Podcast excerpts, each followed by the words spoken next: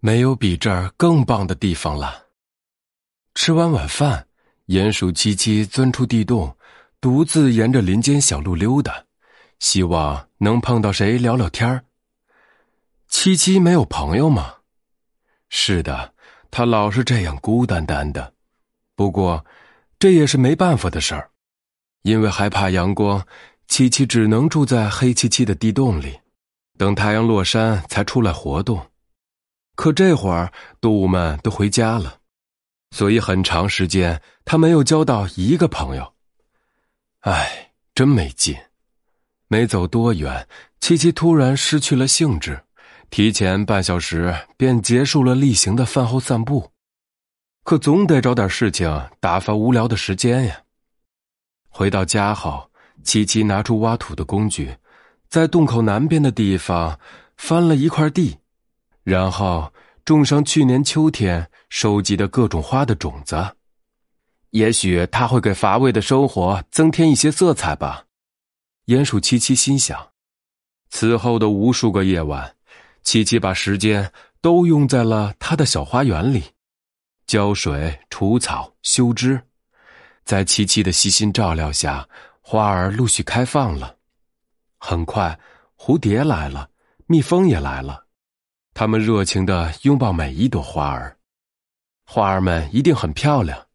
鼹鼠七七在心里想象着花儿的模样。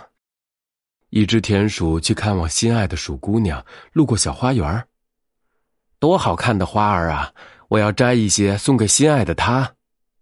可一两朵花儿表达不了满满的爱意，他干脆邀请鼠姑娘过来，在小花园的西边建了一个新家。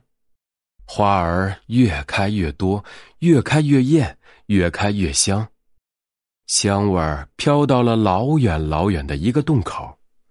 一只小兔子露出脑袋，鼻子这里闻闻，那里闻闻。很快，他就找到了花香的来源。多好闻呀！真想枕着花香入眠。可是，小兔子舍不得丢弃原来的洞穴，于是他从自己的洞里出发，打了一个长长的洞，一直打到小花园的南边。现在，他的家也在小花园旁边了。为了更好的拥抱这片花园。小动物们都在不停的扩建自己的家。终于有一天，下面的洞都打通了，大家在地下相遇了。你好，小刺猬；你好，小田鼠；你好，小兔子；你好，小鼹鼠；你好，朋友们，很高兴认识大家。当大伙儿在地洞里开心的欢聚的时候，一只流浪的月手蟋蟀路过小花园。